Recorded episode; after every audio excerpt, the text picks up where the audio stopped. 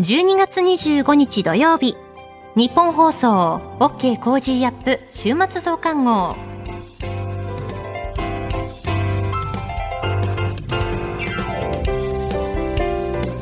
日本放送アナウンサーの新業一華です。 OK! Cozy up! 週末増刊号、今週の放送でセレクトした聞きどころ、今後のニュースの予定などを紹介していくプログラムです。毎週土曜日の午後に更新しています。まずは今週の聞きどころ、そしてこれからのニュースの予定について、トレーダーで株ブロガーのひなさんから今週の株式市場のまとめと来週の見通し、そしてこれからの投資に役立つ情報について、サラインベストメントサービス代表の北川博文さんに伝えていただきます。さて今回はここからは私新業に代わって内田裕樹アナウンサーに週末増刊号を進行してもらいます。内田さん、お願いします。はい、日本放送アナウンサーの内田裕樹です。この時間は私がお送りします。今週取り上げたニュースですが、対中非難決議、今国会でも見送りへ。オミクロン株の感染拡大、イギリス・ロンドンが緊急事態を宣言。新型コロナワクチン接種証明アプリ運用開始。月例経済報告、個人消費回復で17ヶ月ぶり上方修正。武蔵野市議会、外国籍住民の参加を認める住民投票条例案否決。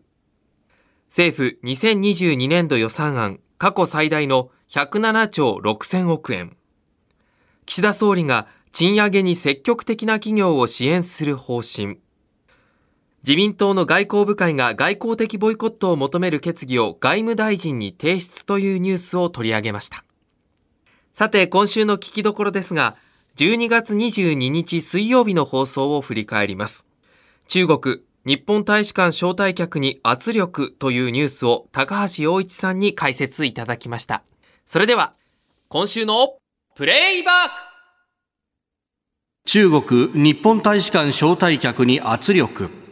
北京の日本大使館が今月開催予定だった日中交流イベントをめぐって、安倍元総理大臣の台湾有事発言の後、中国当局が中国人の招待客に出席しないよう圧力をかけていたことが昨日明らかになりました。イベントは最終的に新型コロナウイルス対策を理由とする当局の要請で中止に追い込まれたということです。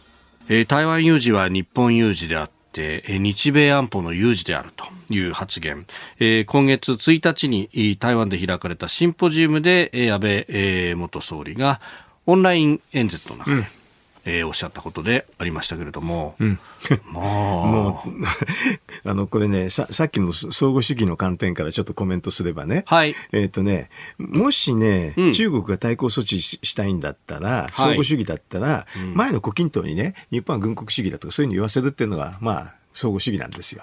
ああ、なるほど、なるほど。前の国家主席何とに言わせればね。まあ、それはそれだったらありかもしれない。相互主義の観点から言えばね。でも今回それじゃなくて違うことやっちゃったでしょ。こういうのエスカレーションってやつなんですよ。これ危険なんですよ。どんどん相互主義じゃなくなっていくでしょ。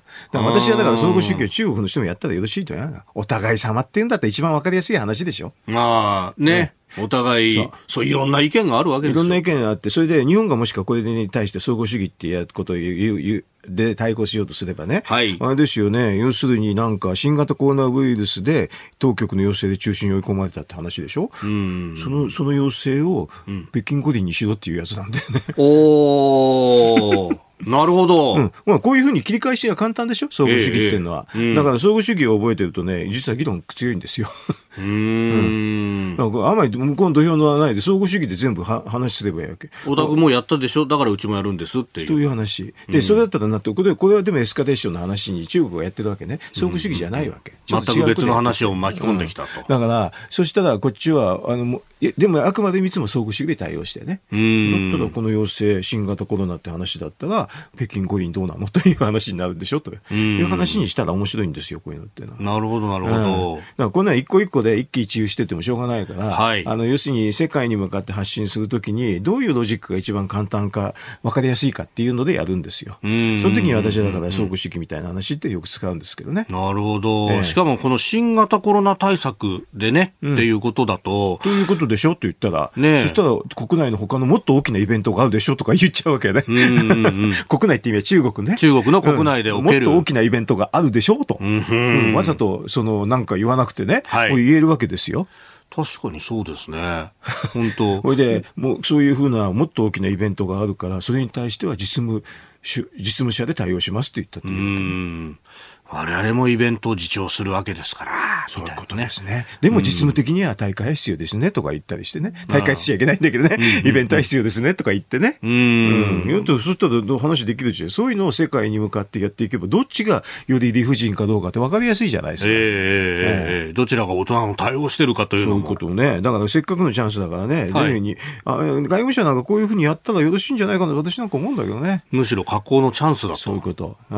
今のね、中国のね、大使館の人はね、垂さんはね。垂さんというね。しっかりしてるから、そういうふうに出てくんじゃないかなと正直言ってちょっと期待をしてるんですけどね。いや、そうですよね。在北京の大使が、どう、この、北京オリンピック・パラリンピックに対して絡むかっていうのは、結構こう注目、されるというふうに言われていて、と思いますよね。アメリカの在北京の大使館は大使で出さないんじゃないかみたいなことが言われてますけれども、でも今回はあれでしょ、要するに大使館がやられたわけでしょ、日本の北京の日本大使館がやられたわけでしょ、やられたっていうかね、そしたらそれに対してお返しもしなきゃいけないでしょと私なんか思いますよ。相互主義でお返しをしなきゃいけないんじゃないかなと思いますけどね。確かにコロナ、外交ってこういうもんですよね。確かにコロナ心配ですから、ちょっとうちの大使出すわけにいかないですねみたいなね。いろんなことできるでしょ。でも相互主義は絶対守ってなきゃいけないから、これでね、理不尽なエスカレートの試合みたいにすると、あ、こいつは言ってることとやってることは違うなとか言われちゃうとダメなんですよね。で、日本がエスカレートさせたみたいな、また格好の口実になってしまう。なっちゃうからいけないから、だからいくつもでエスカレーションしないで相互主義で対応するっていう原則は守らなきゃいけないと私は思うんですけどね。でもいろいろとやってきてくれるから、カウンター打つのは結構楽なんだけど、と思いますよ、私は。中国日本大使館招待客に圧力、今日のキーワードでした。さて、この後はこれから1週間のニュースの予定、後半は今週の株式市場のまとめと来週の見通しについてお送りします。どうぞ最後までお付き合いください。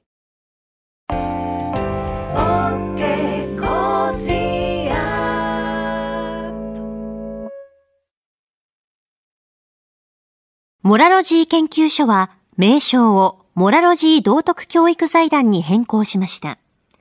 日本人の国民性、勤勉、正直、親切、そして約束を守る、これらは道徳によって支えられてきたとも言えるでしょう。今、この混迷の時代に道徳が必要とされています。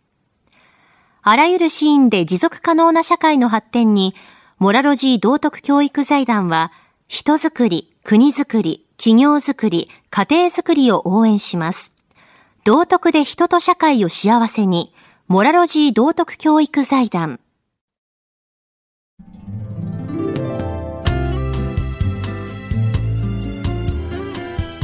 OK! Cozy up!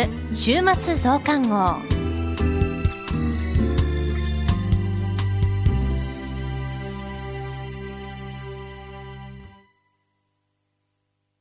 日本放送アナウンサーの内田裕樹がお送りしています。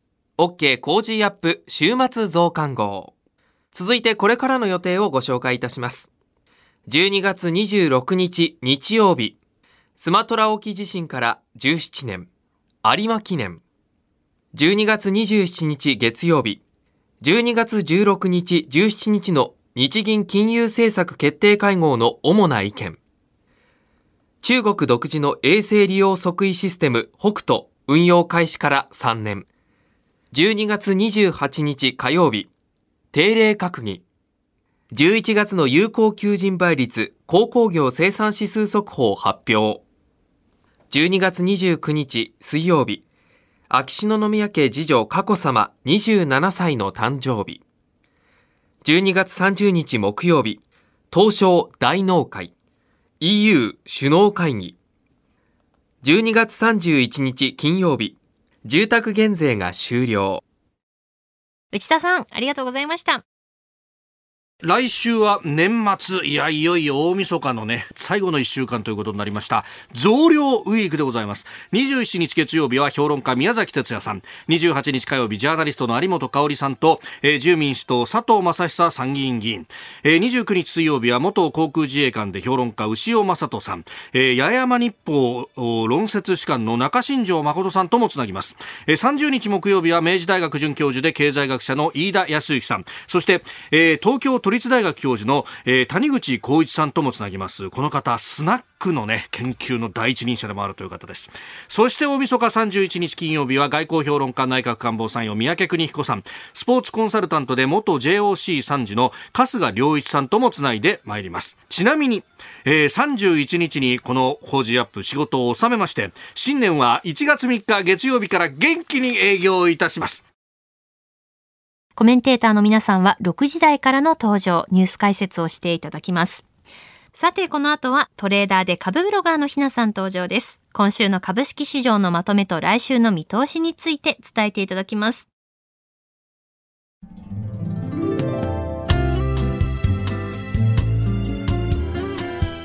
OK! Cozy up! 週末増刊号。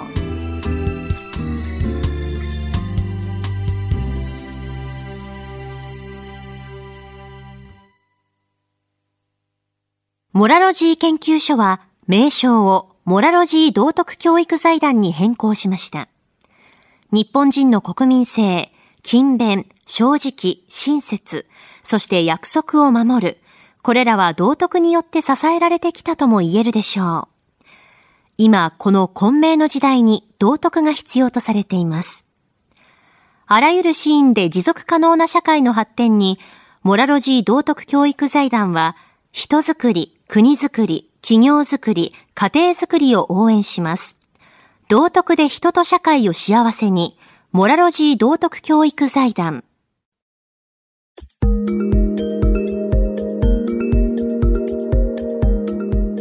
OK! Cozy up! 週末増刊号。今週の株式市場のまとめと来週の見通しについて、トレーダーで株ブロガーのひなさんに伝えていただきます。それではひなさん、よろしくお願いします。メリークリスマス。メリークリスマス。ひなです。今週も個人投資家の視点で今の株式市場をお伝えいたします。一つ目のポイントは換算相場です。日経平均は20日月曜日に大幅安となりましたが、21日から23日は11月16日以来の3連投となりました。IPO ラッシュが一巡して個人投資家の需給が回復し、ニューヨーク市場も持ち直したことが作用したかもしれません。週末にかけては海外のクリスマス休場を控えて値幅は少なめ、売買代金も半年ぶりの少なさとなりました。やはり日本市場の参加者の半数以上は海外投資家という現状で、彼らがホリデーで休んでいては日本市場を動かす人はいないということのようです。二つ目のポイントはIPO の供給方です。普段は申し込んでも全然当たらない IPO が今回はやけに当選するという話が聞こえてきます。IPO に当選するというのは売り出し前の公開価格で新規上場株を購入する権利を得るということです。公開価格で買うことができれば上場の寄り付きで売ることで儲かるという IPO 神話がありました。ですが初値が公開価格を割り込んだ銘柄は10社を超えていて、マザーズ市場の崩れから個人投資家は資金もマインドも厳しい状況に追い込まれていました。また IPO の大量の上場が資金を吸い上げてしまうことで、株式市場にとっては上値を抑える要因の一つになっていました。そのような低調な相場もとりあえずは一巡した感じで、少しずつマザーズ市場は切り返しの動きを見せています。ここからは直近 IPO 銘柄のリベンジ相場にも期待したいところです。IPO は生まれたて銘柄でどのように育つかはわかりません。値動きも予想しにくく、上場直後は大変荒い値動きになり、マネーゲーム感覚でトレードする方も多いので、ざらば見られない方や初心者の方は上場してから数ヶ月後に値動きが落ち着くのを待って参戦するのが良いかなと思います。来週のポイントは、寅年相場に向けてです。クリスマスを過ぎると12月の権利付き最終日が28日、29日からは実質新年度相場入りとなります。30日には大納会、そしてお正月と、今年ももう残すところあと1週間となってきました。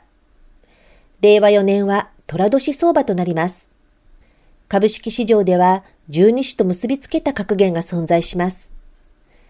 牛つまずき、虎千里を走り、うさぎは跳ねる。このように、干支と株式相場の関係性を表現しています。株式相場の格言では、今年の牛年はつまずくとなっています。気になる銘柄がつまずいて安値になったところを拾いたいという感じでしょうか。寅年は過去6回中1勝5敗と、過去のアノマリーでは下げていますが、寅年は長期投資の視点で言えば、うさぎ跳ねるというように、翌年の上昇相場の準備期間になることも示唆しています。全文をご紹介しますね。辰巳天井、馬尻下がり、羊辛抱、猿鳥騒ぐ、犬笑い、い固まる、根は繁栄、牛つまずき、虎千里を走り、う跳ねる。今年の牛年で仕込んだ銘柄が、虎年で走り出し、うさぎ年で跳ね上がるというふうにいくといいですね。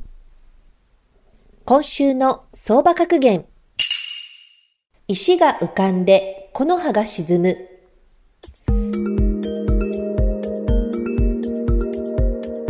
株式市場では、時として重い石が浮かんで軽い木の葉が沈むような、常識では考えられないことが起きることがあるという格言です。コロナ禍の市場では不景気の株高という現象も起きました。相場は相場に聞けという格言もあります。理屈だけで判断せずに、予測と違ったら固定観念にとらわれず、見方を改めて相場に臨みたいものです。以上、ひながお伝えしました。それでは私に続いては、サラインベストメントサービス代表取締役の北さんに、これからの投資に役立つ情報を伺います。北さん、今回もよろしくお願いいたします。メリークリスマス。メリークリスマス。今回はどのようなテーマのお話ですか？はい、今回のテーマは株式の投資スタイルについて話します。米国市場にはサンタクロースラリーという言葉があります。12月は個人投資家が節税対策のために保有株を処分するといったことがよくあります。その売り圧力によって株価は値下がりするというわけですけども、それもクリスマスまでということで、その後は年明けにかけて買い戻しから株価が上昇するということになります。サンタが去った後は株価が上昇するという、過去の経験則によって得られた言葉ということなんですね。このように株式投資は過去の経験やいろいろなデータから株価を分析し、将来を予測するということになります。この株価の分析方法をご紹介しますと、企業業績や財務内容などで判断するファンダメンタルズ分析、出来高の増減や信用取引の改ざん、売り算で判断する内部要因分析、株価が上昇傾向にあるか、下降傾向にあるか、または買われすぎ、売られすぎを数値計算で判断するテクニカル分析などがあります。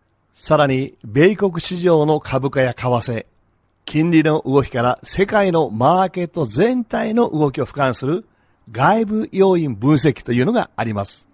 このように、いろいろな要因や事象が複合的に重なって株価は変動します。したがって、一つの要因で売買を判断するのではなく、あらゆる角度から株価を分析し判断するということになるんですね。ただ、これらの分析は投資スタイルによって異なってまいります。一般的な投資スタイルを紹介しますと、まずは数時間で取引を終えるデイトレード。こちらは数分単位で売り、または買いを判断しますから、ファンダメンタル分析の必要はありません。出来高などの内部要因とテクニカル分析が中心になります。次に長くても1週間程度の期間保有するスイングトレード。こちらは新しい材料に素早く反応して購入し、短期テクニカルが悪化したら売却するといった素早い行動が求められます。さらに2ヶ月程度保有するポジショントレード。こちらは四半期決算から次の四半期決算の業績の良し悪しを分析し、決算発表をまたぐかまたがないかの決断が必要になります。それをテクニカル分析と照らし合わせながら売買していきます。最後に半年から数年のロングタームトレード。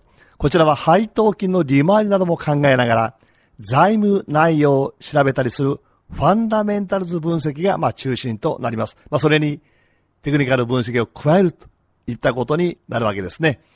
このように同じ株式投資でもその投資スタイルによって分析方法や売買の仕方が異なり、投資家ご自身のライフスタイルに合ったものを選ぶことが大事になります。また、株式投資をする上で守らなければならないこと。それは、損を大きくしないためにロスカットを行うということなんですね。値上がりすると思って買った銘柄が思いとは逆に値下がりすることはよくあることです。損を出すのは誰でも嫌なものです。ただ、その銘柄を持ち続けることでさらに大きな損が膨らむということが往々にしてあります。株価は個別銘柄の要因以外にも世界の政治経済や金融情勢の変化で大きく左右されます。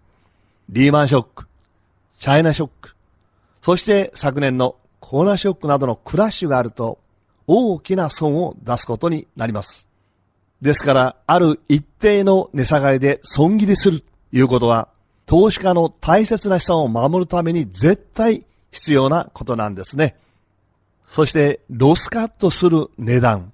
これは株価が値下がりし始めてから決めてはいけないんです。株式を購入すると同時にいくらまで値下がりしたらロスカットするかを決めておく必要があります。そうすることで1回の売買でいくらの金額を損するかがもう購入する時点でわかりますから、メンタルにも優しいし、売買にも迷わないということになります。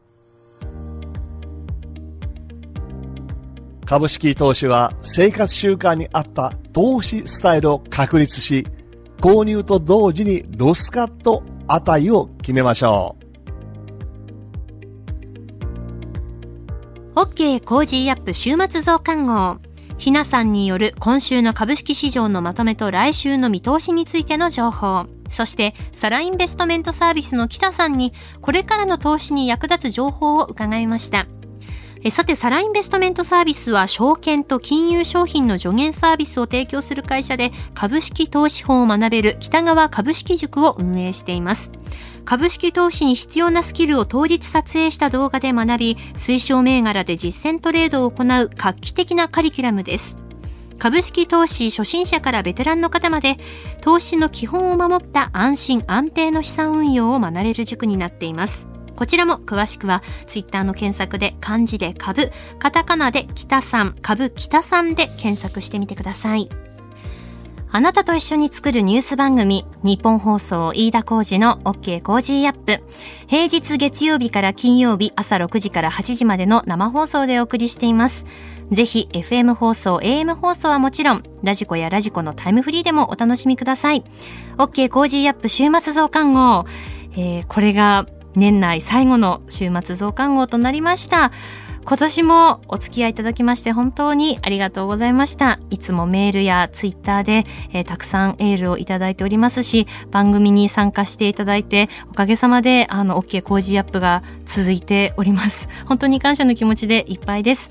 どうぞ良いお年をお迎えください。2022年も皆さんにとって素敵な一年になることを心から祈っております。日本放送アナウンサーの新業一華でした。